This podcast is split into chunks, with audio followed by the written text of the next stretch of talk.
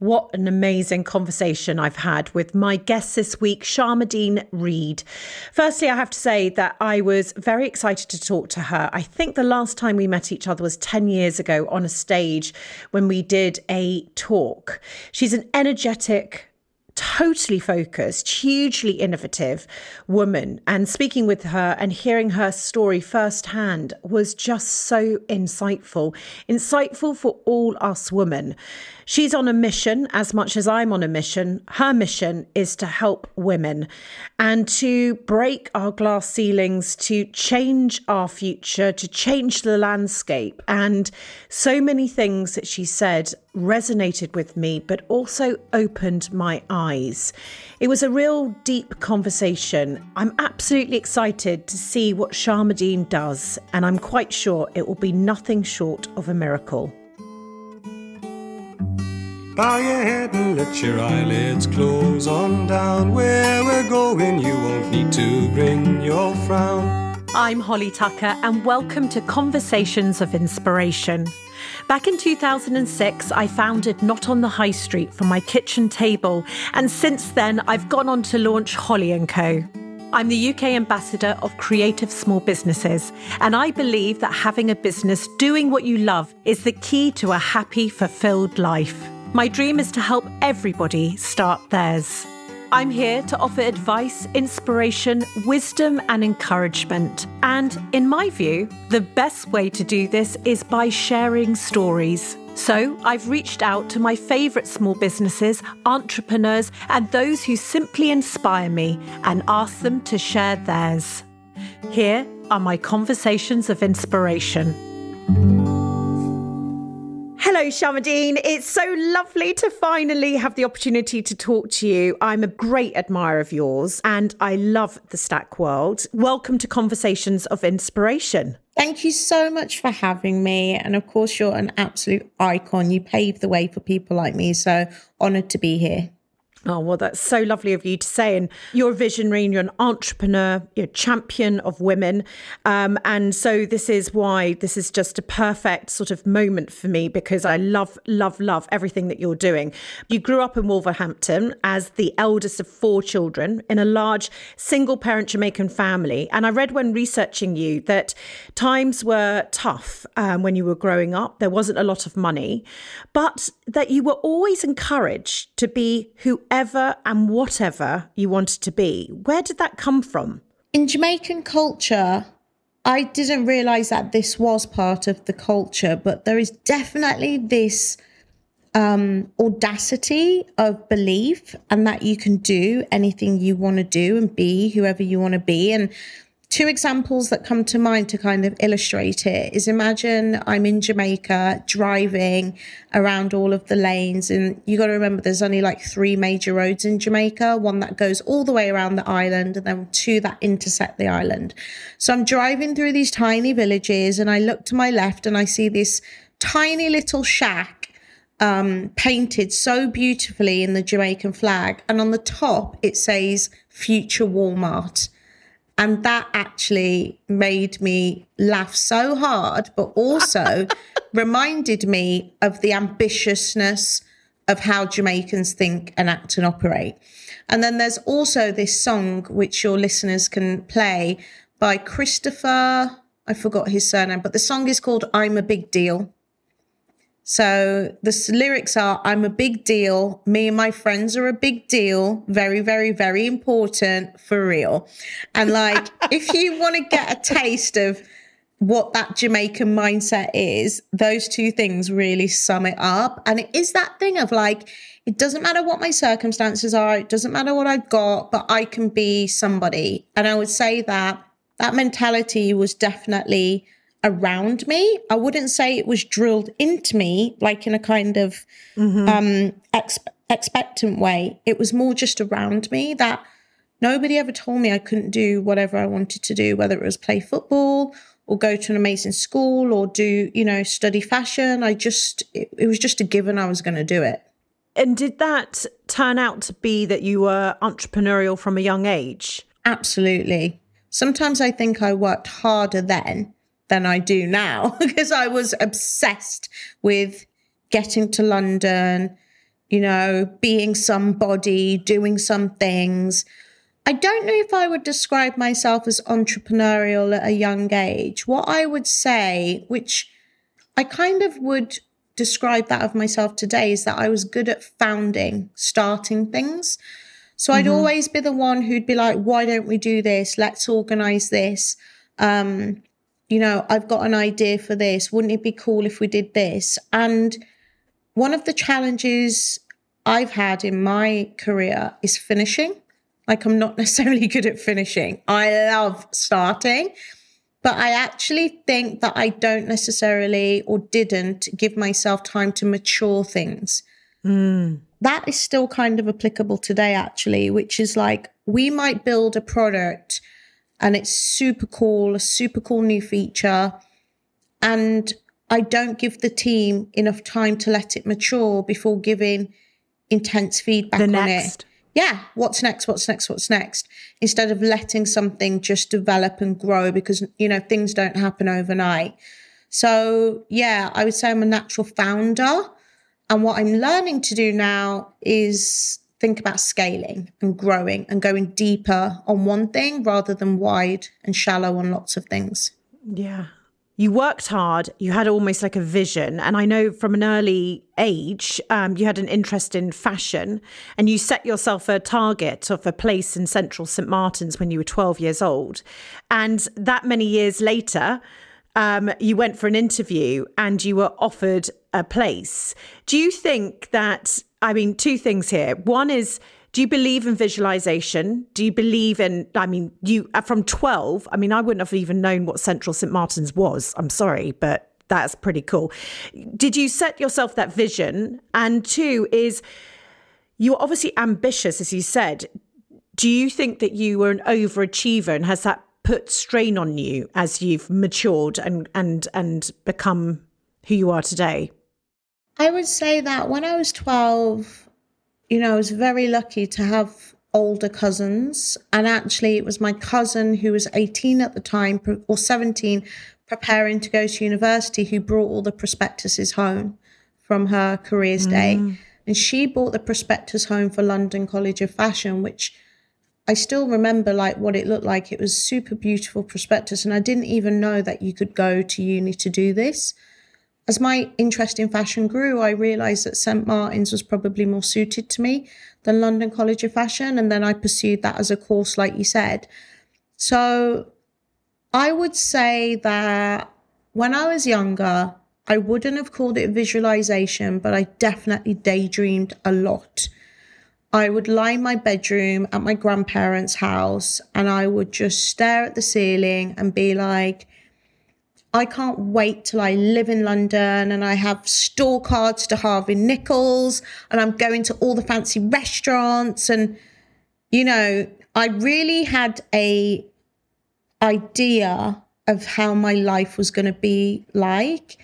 Mm. And um because I used to read Vogue from a young age and Elle magazine, Dazed and Confused, ID, The Face, music magazines. I was obsessed it was effectively my internet, right? Because we didn't have internet. Mm. So I would open the pages of these magazines or I'd watch MTV and it was like a window to a whole nother world that I felt that that was my world. And it wasn't mm. like I was, I can't wait to escape this small town because I love Wolverhampton and I love going back. And I eventually do want to buy a house there and spend more time there. I love my hometown. But I also knew that I had this hunger and thirst for culture and ideas and connection that I think you gravitate towards a city for, like whatever your major city is, whether it's New York or yeah. LA or wherever. So, yeah, visualization, I would call daydreaming. I would daydream myself in these situations. And you're right now we call it visualization or manifesting and i think it works because i did it and i'm, mm. I'm literally living the life that i thought i'd be living. It's actually wild. Sometimes i just stop myself and i'm like oh that's so funny. It's as if i'm in Sex and the City do you think that then that visualization or the daydreaming you did you know that's a big tall order you set yourself. You know, that overachieving, that working hard. How have you coped with that? Because that could, as as much as it's brought you the goods in a way, it can also be quite a pressure that we put on ourselves. So the interesting thing for me is I've been an overachiever since like I was born. And, you know, I'm not a prodigy at all, but I would write plays for the school from when I was like eight or nine. I would do all of these things. I'd be the star in the play. And none of it really phased me or it's going to sound really hard to believe, but I was kind of just always neutral about it. Like I really enjoyed it, but mm. it, it wasn't like it went to my head and it wasn't like I was overly humble. I just knew that this was where I was meant to be. And what I would say is the challenge is not the tall order I've set myself because I think I will always strive to do better and be better. It was more like, how do I stay motivated? If I've done all the things I set out to do, then now what? Like what mm. what do I do next? Mm. And I think one of the biggest realizations over the last few years for me is I have a couple of people in my life, like when I say couple, literally like two, who have bigger visions for me than I have for myself.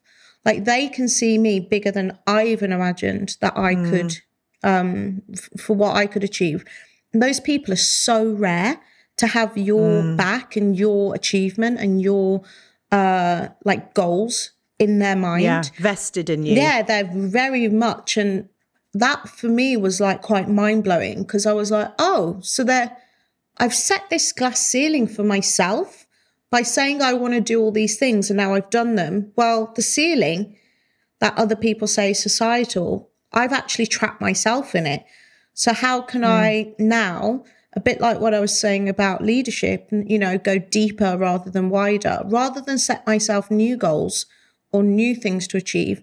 Why don't I look back at what I've done, look at these common threads on a, you know, on a single line? What is the common thread? And how do I do that on a bigger level for more people with more impact, you know, yeah. for the next yeah. 10 years?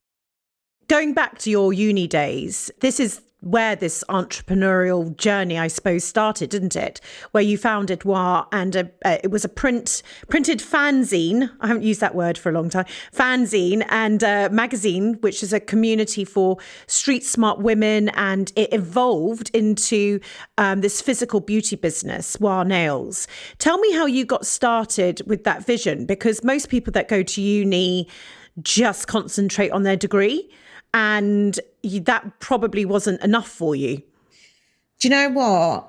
Another thing I would say about overachieving is you can ruin the delight of learning things for yourself in your own time because I was so obsessed with fashion from the ages of 12 to like 18, 19 that by the time I got to uni, I was way ahead of my classmates in terms of what I knew. So straight yeah. away, I just started working and I worked all the way through my degree. I was very lucky to work for Kim Jones and work for Nicola Formichetti, two of the most influential people in fashion. And I literally worked for four years while doing my degree. So it wasn't that I was bored, it was more that it there wasn't enough stuff to do at uni, like in terms of the capacity of what I'm used to and what I've yeah. gotten.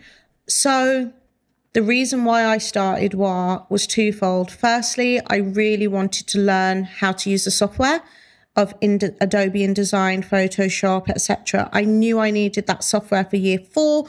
I wanted again get ahead of everyone else and do it in year two. So I taught myself the software, but I needed a project to do so and you know you need something live and what i did was you know created a magazine about women in hip hop because i thought that that was something that was interesting to me i had just moved to london I'd gone to all of these hip hop clubs. There weren't many women. Hip hop was not mainstream. It was all the era of indie and you know, Pete Doherty era. There was no Drake or Rihanna, basically. And I was like, oh, this is weird. Like, what? who, what is the identity I'm meant to play within this scene? Because I'm either hypersexualized or I am treated like a boy backpacker vinyl type person. There's no in between to be myself.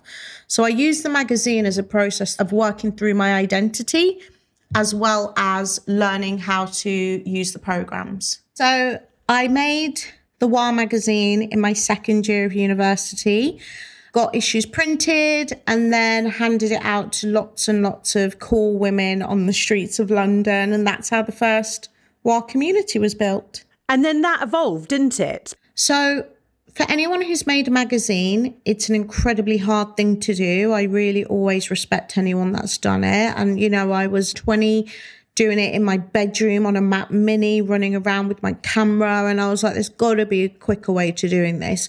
So then I started a blog pretty much immediately after I started the magazine, I started a blog. And the blog was amazing because it meant that anyone around the world could read it. And then I started getting people reading it in New York and LA and all these other places around the world. When I graduated um, a few years later, I continued to make the magazine one a year and then also create the blog. And then from traveling around the world, I saw that there were all of these incredible retail experiences happening that weren't really happening in the UK. So, you know, it's hard to take your mind back, but in London, there was no flat white. There was no mm. iPhone, or the iPhone had just come out. There was no Instagram. There was no avocado on toast or anything like that. And I was flying to LA and flying to Tokyo. And I would see these incredibly cool nail salons where all these girls would be hanging out.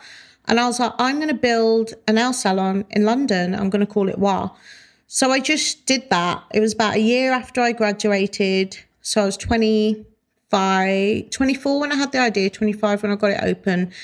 And um, I just kind of had this vision for how you could create physical space around a mentality of ambitious women, young women who kind of had a feel for inequality but didn't necessarily know how to label it as I didn't at the time by the way I didn't really yeah. understand yeah. feminism um, and we just wanted something different and you know it was 2009 it opened and it just blew up it just got massive really quickly and did that that whole experience from the magazine and and opening up your first place that sparked something inside of you, didn't it? What was that like as a black female entrepreneur? What I absolutely loved was creating experiences. That was and still is my favorite thing to do. To have people walk into the shop and literally say, I've never seen a shop like this, never mind a nail salon. I've never seen anything like this. And maybe I could do something similar in my hometown. That was what I enjoyed the most. And it wasn't just that people open nail salons, they also open flower shops and cake shops yeah. and all these other things that were inspired by the fact that I was a 25 year old girl who was a shopkeeper, you know? So that was really, really key. I loved interacting with customers. I wasn't necessarily a good manager, leader, businessy type person. What I would say is that I got put into that category because people were so surprised by a young person opening a shop back then. I know like it's normal now, but it wasn't really normal. And even it's funny now because none of my, we were talking actually within my friend circle the other day about how few of our community own space. So no one owns shops and pubs. And, you know, my friends used to own a pub round the corner and my other friends owned a warehouse party rave spot and we owned art galleries. And now uh, my friends don't really own things in terms of spaces that we can hang out and call community spaces that aren't just commercial spaces. So I think um, because people were surprised by that, I got a lot of press. And then obviously the shop and myself are visually interesting. When I first opened the salon, I never got asked, What's it like to be a woman in business? People would always say, How did you start that? Because that was like the curious right. thing. Then there started to be a lot more focus on gender a couple of years later with the whole rise of girl boss culture. And people would say, What's it like to be a woman in business? And I was like, hmm, never thought about that. And then a few years later, race was on the agenda. Then people would say, What's it like to be a black woman in business? And I was like, hmm, never thought about that. So, you know, it's very, it's been interesting for me over the last like 15 years or so to see how the conversation has shifted um, based on what is currently trending. Because when I started, nobody seemed to care about being a black woman Any in business. things. No. Yeah. And, you know, it's a bit of a double edged sword, isn't it? Because at the same yes, time, it helps me understand the ways that the system is working against me that I might not have realized before. But then once you know it, you start to have these limiting thoughts and limiting beliefs. Like, I'm never going to make it because I'm a black woman and everyone knows. Whereas before, and pretty much up until I moved to London, I definitely moved through the world with a naivety that I'm just me and I can do whatever I want. And I think that naivety really, um, really took me far. I, I just, what a brilliant way of describing everything. Because I, I talk about starting not on the high street and I talk about naivety being absolutely our best friend. Absolutely. It, it, if, if we had ever even thought about what we were taking on, there would be no way that we would start it. And then, just like yourself, I never actually thought of myself as a woman in business. I just hmm. thought I was in business until until you start to deal with the rest of the world and then suddenly you're a woman in business. Um, i just thought i was building a company. Uh, i didn't know it mattered if you were a woman or a man. And again that naivety um, you know came to bite me on the butt um, you know in in time. But before i ask you about that you told me that the first six months within first six months of opening the shop it wasn't you know, it wasn't necessarily going well. Tell me about what happened. Oh no, it was going great. It popped Oh, it was going- off. I just didn't want to do it. Oh, you just didn't want to do it, right? It was so you got to imagine that before before I started the salon, I was a stylist and a trend consultant. And what that meant is that I traveled around the world as a 23, 24 year old living my fantasy life. I got paid a lot of money to tell people my opinions, and that was it. Hmm. And that was my extent of business. And I would work probably half the month, and then the other half of the month, I would read, go raving, collect trends, travel. I had an amazing life. I was doing a master's at Goldsmiths in cultural theory. And then when I started the business, I suddenly had to deal with payroll, HR, HMRC. And you were stuck tax. to a location. I was stuck to a location. I was not looking after myself, not eating. I was sweeping the floor, painting toenails. I literally went from, you know, being very autonomous and independent to then having to hmm. look after like 15 young women nail artists. And I was like, I remember every week I'd spend three to four hours doing the rota, Just doing the Yeah. rota. And I was like, what is life? So after six months, I was like, I don't want to do this anymore. But the problem is, it had grown so popular that I felt like I couldn't close it. I, it people were mm. literally coming from so far to come to this salon to get their nails done in a way that they couldn't get done anywhere else. And um yeah, it was my first lesson in doing like I basically did that salon for 10 years for other people, not for myself. And that's a long time. That's a long time to be doing something. You felt you owed it to what? The vision? The to customers. the customers. And you know, at least once a week someone says to me, Why don't you bring back WAH? Now, Yeah, people it because there's no replacement. It was legendary. It was like amazing and cool and innovative and you know, we did so many pioneering, like things like when we did the VR project, etc. You know, we did chatbots. Um, it was just really innovative, and people miss that. They miss the safe space to hang out and chat and be inspired. And tell me, you closed the doors in 2019 um, and you just missed out on the pandemic. Um, tell me, you what did it feel like when you closed the doors? So, continuing on the theme of me being completely contradictory, controversial, I wish I'd had the shop during the pandemic.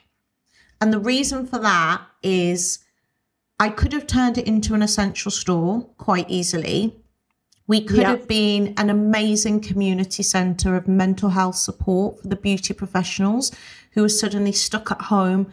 You know, you're talking about very social, extroverted people who are then not dealing or talking to anybody. Mm. You know, we could have um, done the flour and the eggs and the sugar and then like had the window open and because we were in soho you can't really hang out there so people could have come and gone and you know it wasn't like the costs were massively high at that space. I actually think it would have given a lot of people support if we'd had it. Yeah. But what we did do during the pandemic was you know we effectively pivoted to the stack world and that was just me continuing to fulfill the mission. But I do miss having space. It's always where the magic happens for me. If you're a regular listening to this podcast, or in fact any of my content, you'll know that Dell Technologies sit right at the heart of the Holly & Co family. We've partnered for a number of years and they've been central to bringing you our bi weekly business pharmacy sessions, powering our online advice hub. Think of it as a small business newspaper, as well as this very podcast, Conversations of Inspiration. And with a leading partner in times of crisis with SME SOS throughout COVID. And let's not forget their support in the Independent Awards too. This year, alongside our bi weekly business pharmacies on Instagram, this podcast, and our online advice hub, they'll also be joining us in a very new and special project, which I can't wait to share more about in the coming months. Their commitment to small businesses has never wavered. And aside from being the most wonderful team to work with behind the scenes, they're committed to empowering you all with the technology you need to make your business the most successful it can be, whilst giving you access to all the tools to demystify tech and help you continue to innovate and grow. To find out more about our work with Dell Technologies and how they can help you on your own business journey, head to holly.co forward slash Dell. Now back to Conversations of Inspiration. You say that you went then to found you said the stack world. You founded Beautystack. Tell me more about that. It's the beauty gig economy. Um, and it was your love of the beauty world? Yeah so there was a crossover between WAH and Beautystack. So I started working on this as a concept in 2016 was the first time I did the pitch deck, but then I didn't touch it for years. So I did the pitch deck 2016, carried on building the Soho salon, got the Soho salon open. And then in 2017, I was like, look, I, I actually want to work on this. So I left the salon to the manager who was running and I would just sit in this little room off Tottenham Court Road working on my startup. So funny, the good old days, the, the hopeful days. I met my co-founders, Dan Woodbury and Ken Lobo, and then there were three of us sitting in a little room working on our startup. And we built a really rough um, like beta version whereby a nail professional or lashes or whatever could build their own website. They could upload their pictures, and when you clicked a picture, it would add the JPEG to a calendar item in the database and book it. And that had never been done before, and I don't think anyone still has done it. And what I mean by that is you're not clicking a picture and then saying, then booking separately. You're clicking the picture and booking the actual picture and going through that booking process. So you could never just book a normal manicure. You would have to book a picture of a manicure or mm-hmm. some of our nail artists would create a graphic of the word manicure and, and book it. And I had this whole vision for visual for visual booking systems, for you know the data that you would get knowing what trends were happening so we could say wow there's a big spike in people booking purple French nails. What's going on there? And then you'd find out that like Lady Gaga had it or Rihanna had it, and then everyone wanted it. So I started doing that and building that, and there was crossover. So, and you know, I was doing Beautystack while the salon was still open, closed the salon on its 10 year anniversary purely because I thought that was a neat end to the time wise. Yep. And then we carried on doing Beautystack. We launched, so this is 2019. I closed the salon in July. We carried on building an alpha version of Beautystack and an app. We went to launch the public version in like m- basically March 2020. And then we were like, we couldn't do it. So that was, you know, where it became a really tough and, time. And is that, did you raise money for Beautystack? Yeah, so we raised a pre seed round of like 600K from LocalGlobe, and then we just raised a 4 million seed round from Index Ventures. And what was that like raising money? Because I mean, I've raised money quite a few times, and there's a crazy statistic that last year, 1p out of every pound went to female founded businesses, 99p went to male founded businesses. And I know when, if you want to talk about black female founders, it's 0.02% of VC funding. I'm not shocked to read that because I'm completely almost sort of, you know, I, know what it's like to be a female and trying to raise money and and what it was like. But what was it like for you? I would say that in the early days, it was not too difficult because I was very much on the intersection of lots of different trends that were happening. And I think that my profile and career history was perfectly suited to build Beautystack. And I think that's what many founders, whether male or female, um, might often forget. So, what I mean by that is at the time, there were big trends happening. So, beauty was a big one. Glossier had just raised, um, you know, other um, booking platforms had just raised. I think one of them had just been acquired. Then the tech arm was key. So, I wasn't actually building a D2C product, I was building software. Then the fact that I'd had this 10 year career in beauty at one of the most cutting edge, like culturally relevant places was really interesting. And I think it was just that trifecta of being in the right place at the right time. It also happened to be that, um, you know, people were looking for new deals in London at the time and people were coming from Europe and the US. So it was just a moment. What I would say is that it's quite difficult to raise if those forces are not working with you and you're a woman, you know, and you're a person of color when you don't necessarily have those networks to make the introductions to raise the money. Because what the pandemic has done is it's made it all less serendipitous. It's not yeah. as easy to bump into people at, you know, venture yes. networking events. So I spent a lot of time in those early years from 2016 to 18 at Google Campus. I spent a lot of time going to pitch nights. I spent a lot of time going to anything venture related. And then I would just talk to people about my business and introduce myself. And I think the last two years have been incredibly hard for women and people of colour because they're not already in those networks to then jump on a Zoom.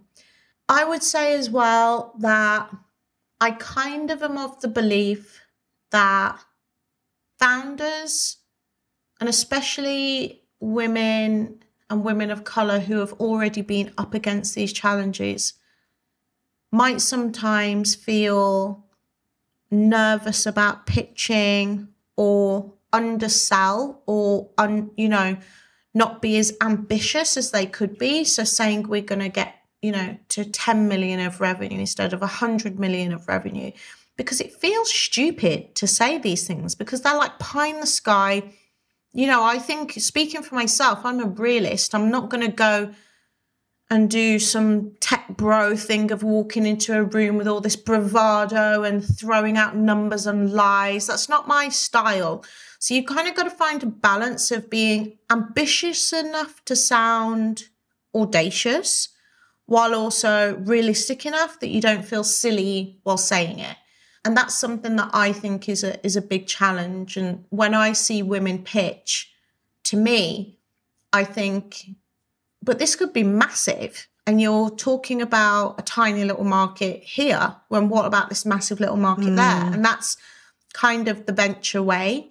Um, so, yeah, I think when I raised money the first time, it was very much like I was full of optimism and ambition and audacity and hope and the right place at the right time but I, you know, managed to get the money, but I found it still very difficult to build the network within the tech scene because it still is very not only white male, but still very Eton private school led massively. Mm-hmm. Like you look at people in the London tech scene, and it is to me a boys' club that is no different to politics or, you know, biz- yeah. you know, traditional business. It's not it's not any different.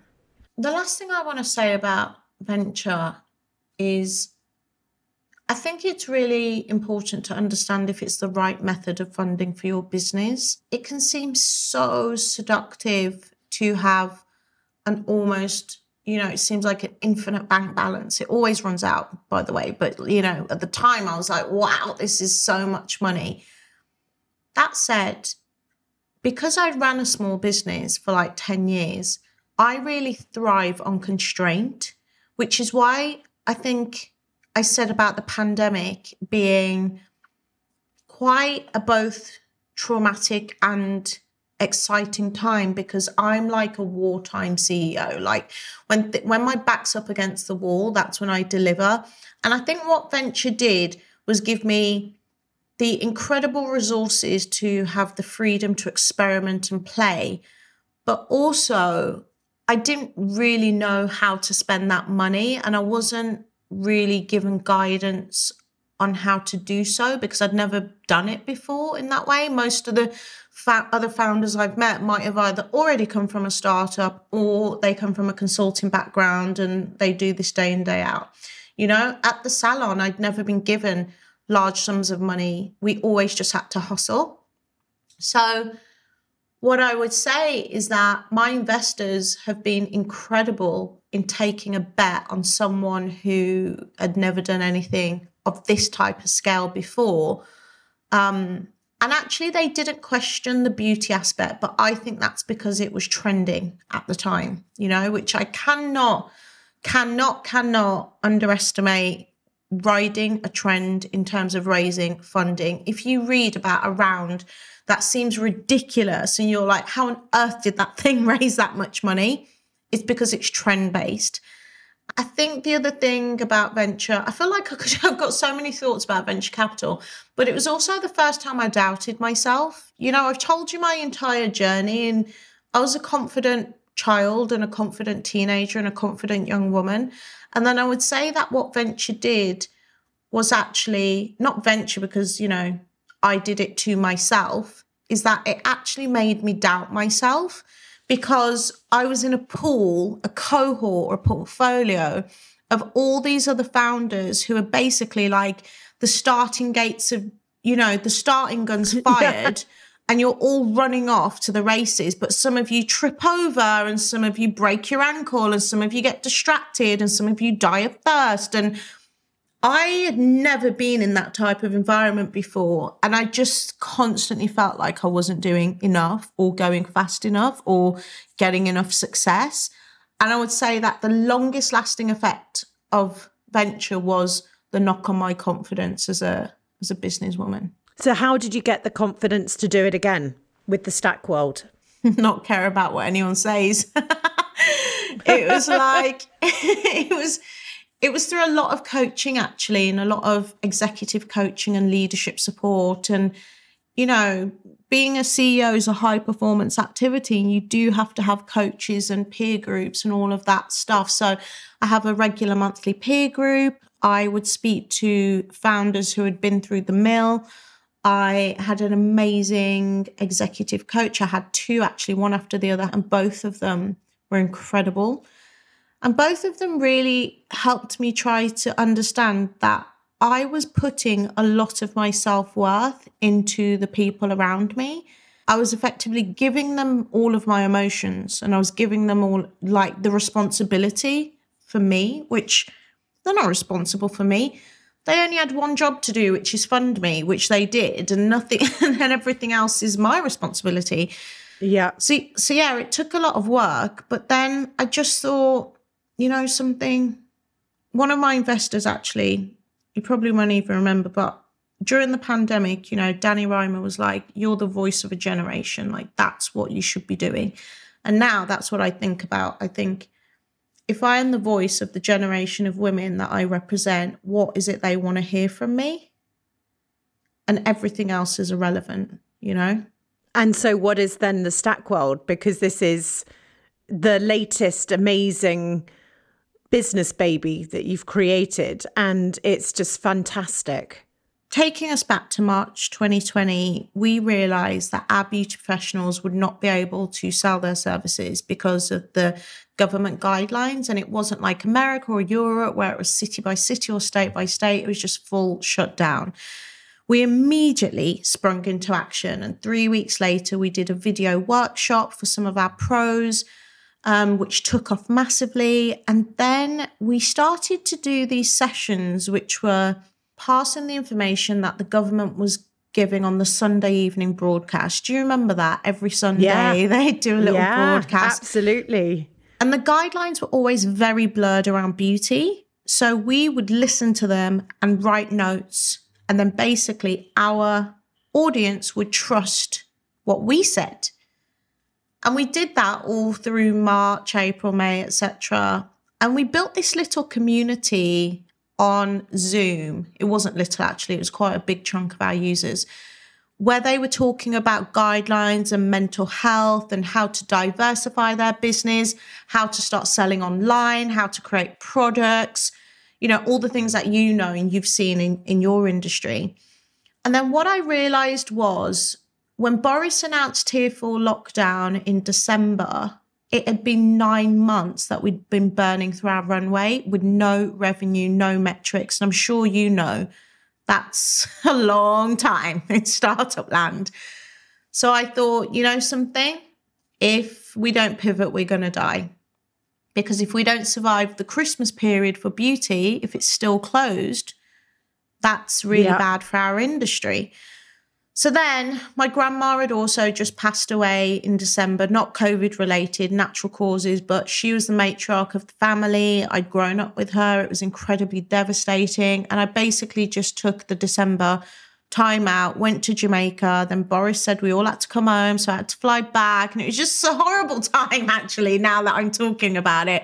But what I did do was I wrote an entirely new business plan, a new brand you know, I told you I'm good at founding. I can knock out a brand in a matter of hours if I had to. Yeah. Yeah. So I did all of that. And then I came back in January and I said to the team, right, here's what we're going to do. We know that women want community. We know they want our voice. They trust our voice. They trust who we are and what we say. We also found that not only were we attracting beauty professionals to our workshops, but actually we were attracting their clients, and their clients are in film and fashion and corporates and design. And why don't we go beyond beauty? Let's drop beauty and just call it the stack, and it's the stack world. And we're going to build the biggest community of mission driven women. And I don't know what it's going to look like but we're going to charge from day one because we need to make revenue and let's go. and then and then we built it. We built a new version of the platform in about 8 weeks. We launched on International Women's Day. And yeah, that that was it. And the Stack World is basically a platform. It's not basic at all, but it's a women's media platform, which is reimagining where community, business, and politics and can sit side by side along with beauty and culture. And it's a place for people to come together. Um, did that start of that business did that start to regain your confidence? Did you start to become alive again? Did you start to sort of feel yourself picking up? No. I was incredibly devastated traumatized. I was really sad to have to not do Beautystack because i didn't have the resources to do both I had been thinking about Beautystack for a decade and I had to think of the stack world in like four weeks.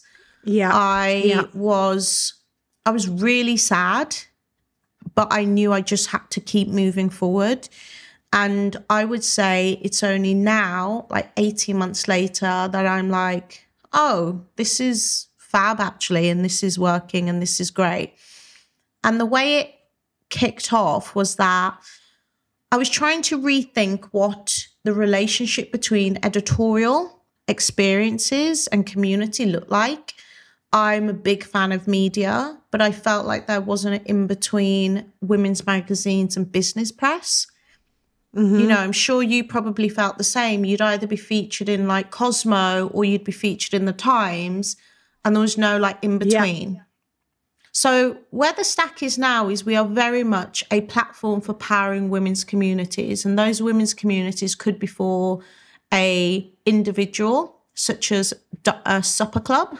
It could be for a business, like running an internal community for them, or it could be for a brand. So, build a community around this product or you know this mood. And, and, why do you think people don't like networking? The name even networking, right? That's the I I what is it about the word networking that I think we might be put off by? Whereas the word community and as you're building communities, I think now we're able to embrace it. I feel like networking was a dirty word because it feels transactional. And yes. it makes you think of a conference room where you're walking up to people and asking them, like, who are you? What do you do? How can we work together? Whereas community is really about a support structure. And a community is a lot more nurturing and supportive of the things that you might be going through. So I always say community takes you from minus 10 to zero, and a network takes you from zero to 100. So it might be that you're coming up against an issue and your community is there for you in a nurturing way by saying you can do this and you've got this and all of this type of thing. But then a network says oh you've got an issue. Why don't you use this lawyer i've got? Why don't you use my advisor? You know? So yeah. i see them as two different functions but you kind of your network grows out of your community I think, rather than the other way around. I'm not sure mm. if a network mm. becomes a community. And what I would also say is this kind of goes back to the realism of women when they're working is you want a deeper connection, right? So swapping business cards with someone isn't fulfilling. It doesn't you don't leave a networking event feeling fulfilled. You no have just thought, oh my goodness, I've got 10 business cards in my purse and how on earth am I? And now I've got to arrange coffees with them all. So, you know, it doesn't leave these good feelings. But what I would say is that it's critical for your growth and it's about finding the way that it works for you. And I really, really think about soft power as a skill that is going to be absolutely critical for the next 10 years. You know, as we move less from this kind of intense 5 a.m. masculine style of leadership of like boom, boom, boom, productivity, efficiency, and we move into a more nurturing, supportive uh, workplace that accepts everybody as they are you're going to need those soft power skills. You're going to need those networking skills because the style what what young talent will put up with is just changing. So yeah, I, th- mm. I, th- I think these interpersonal skills are absolutely key for your growth. I'm thrilled to welcome a brand new partner to the Holly & Co family today, a brand that has such a rich heritage, purpose, and is on a mission to change the lives of women across the world.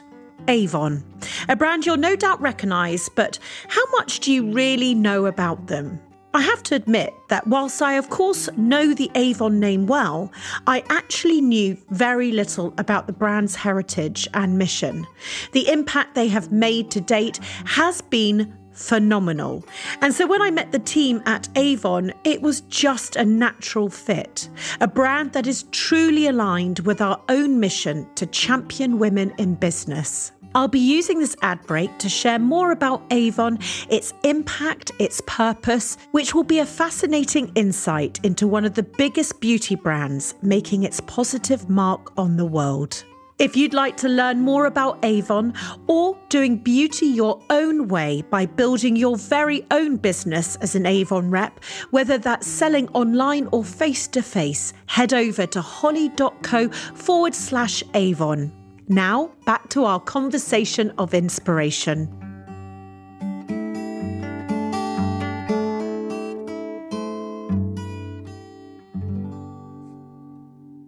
You wrote something called All the Things I Got Wrong in 2020 and um, it was very very powerful and you you you gave yourself covid compassion.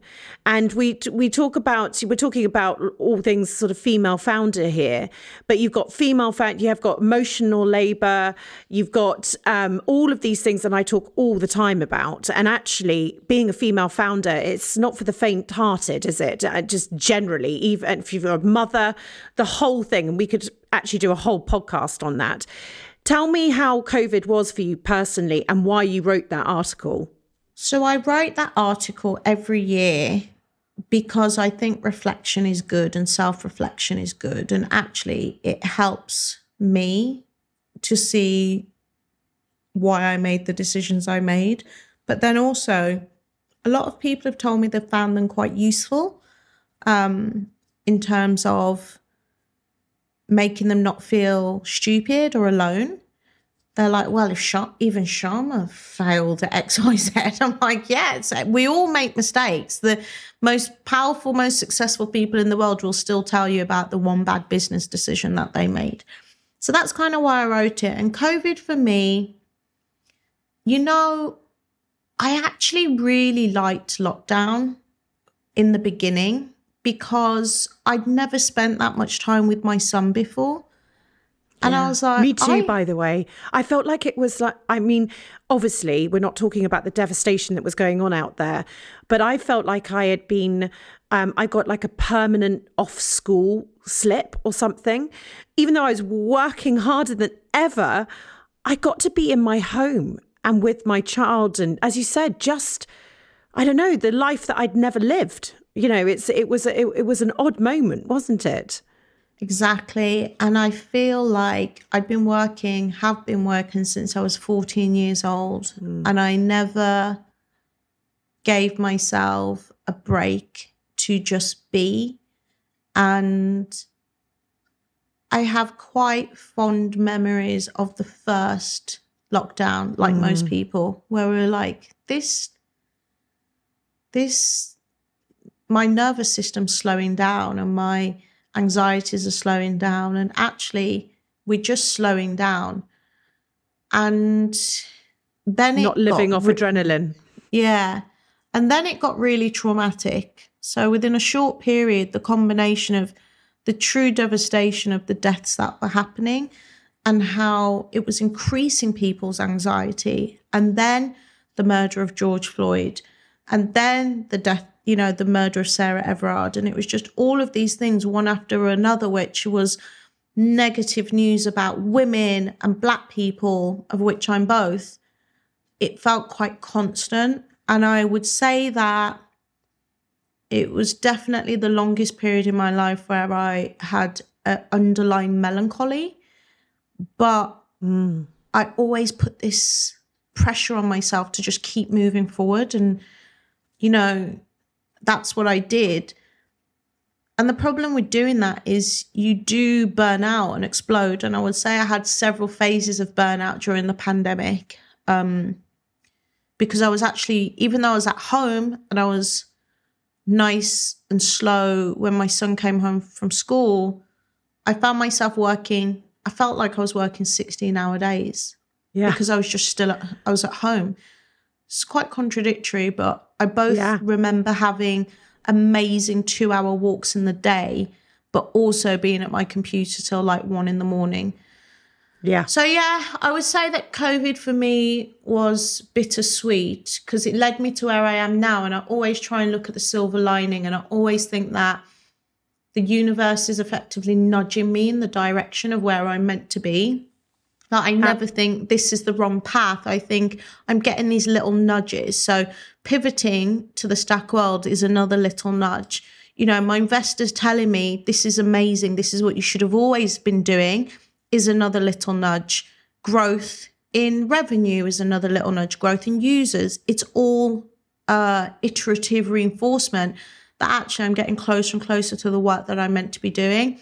Um, it just was such a strange time and a strange way for it to happen. And also, as a business owner and a young business owner, it was my first ever global event. And what I mean by that is, for most people, that might have been a recession or a war.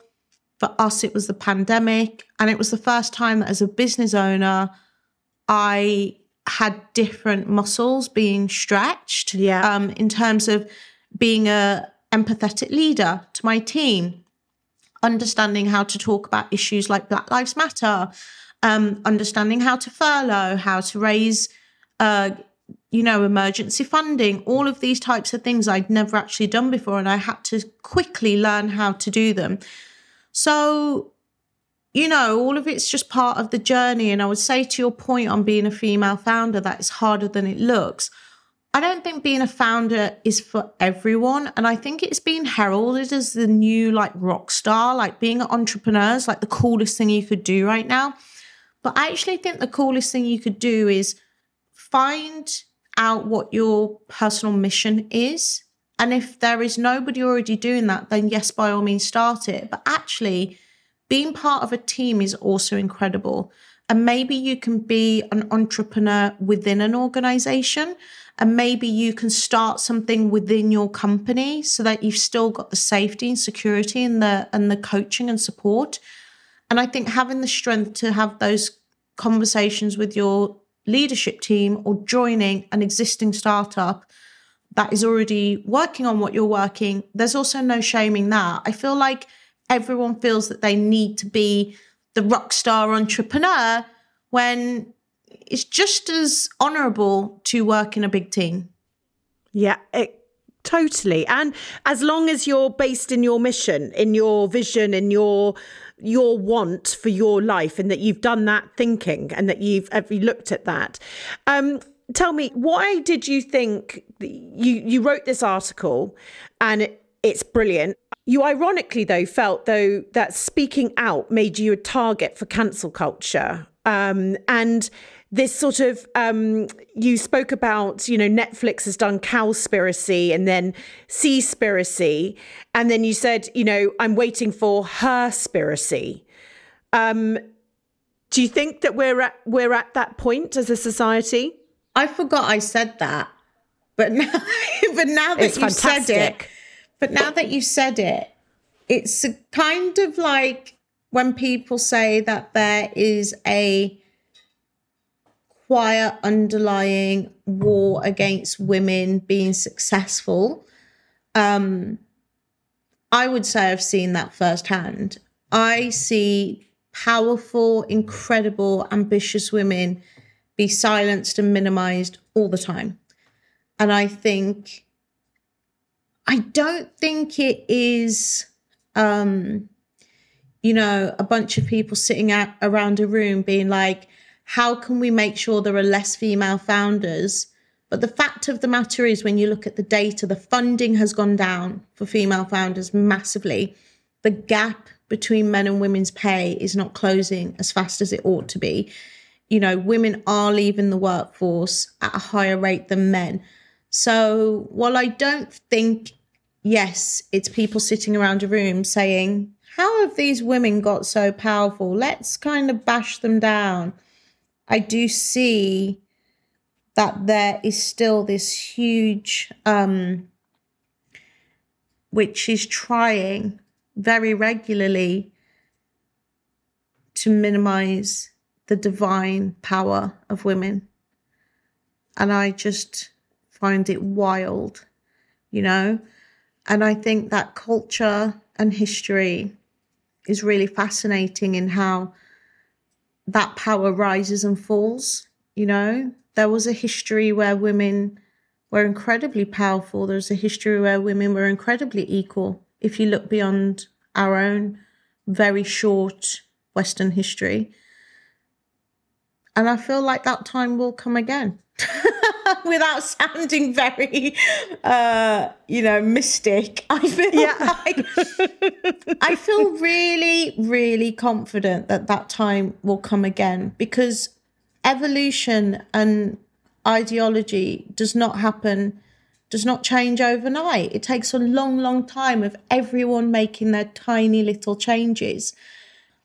Because I do feel it takes these cycles of these waves of people pushing to make things happen, which is why I'm not ready to bow out or quit.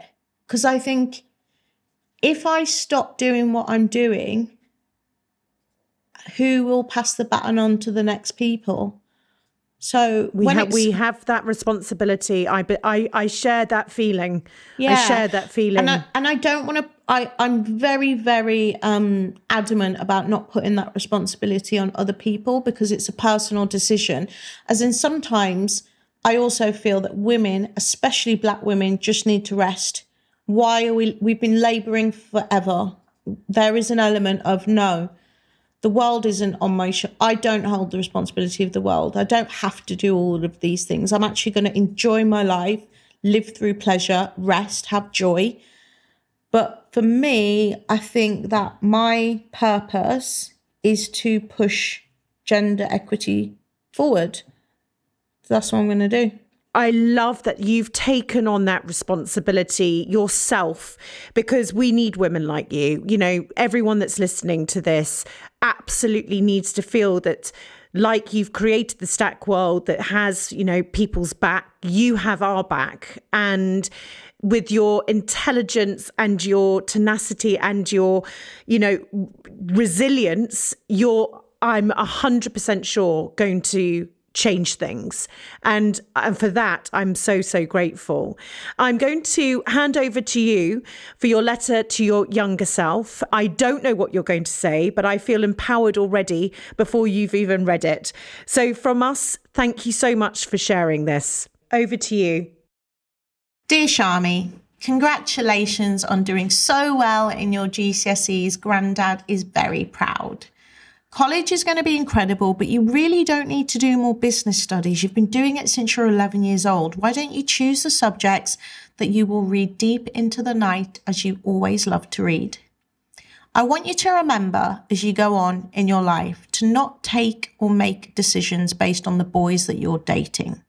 Just because they want to tag along with everything you do doesn't mean you have to let them and then center your entire world around them. You already have the power to achieve everything you need, and one day you will meet your equal. Be patient. Moving to London is going to be tough. Are you actually ready for it? You may start feeling really lonely. Mom isn't going to be there for you, really, and you're totally going to be separated from your family. And I know that your feelings of loneliness are going to show up time and time again. So remember to be intentional in who you choose to be around you and don't just get obsessed with the first set of people who show an interest in you. Friends will last forever when they have your best interests at heart. You've always been curious, so stay curious. You have your own identity, dreams, and goals. Don't rush them because everything you want is on its way to you and everything you need is within you. And I, of course, am always here. Oh, I can just imagine a younger you. Thank you so much for sharing that. And thank you again for everything that you're doing for us ladies and future girls like yourself when you were that little girl that you just spoke to. But thank you so, so much. Thanks so much for having me, Holly. This has been incredible, and please keep doing what you're doing. If you've enjoyed this episode, if it's helped you along your journey or inspired you, would you mind rating and reviewing? Your support means the world to me. It really does spread the word and will help inspire even more people to build a life they love. And if you want to hear all our latest news, you can sign up to my weekly newsletter, Holly's Desk Notes, over at holly.co.